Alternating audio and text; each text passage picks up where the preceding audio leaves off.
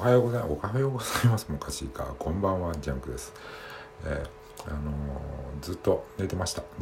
というか、夕方ぐらいから結局今日旅行行く予定だったんですけど、別にちょっと予定がポンって入っちゃって行けなくなっちゃって、旅行といっても小旅行、ちょっと近くの2時間ぐらい走った海岸沿いまで行って、ロードバイクで走るって言ったらそんだけのことなんですけども、ちょっと行けなくなっちゃって、でどうせやったらと思って今寝て、ちょっと朝早い時間から行こうかなと思って寝たんですけどもね、寝る時間を完全に間違えた。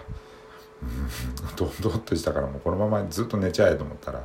こんなね9時半に目が覚めました。おはようございます。はい、どうなるんやろうな。朝方までなんだかね、多分もうちょっとまだ寝ると思いますけども、朝方出て、今日行こうかなと思ってます。そうじゃないと、来週からずっと雨っぽいんで、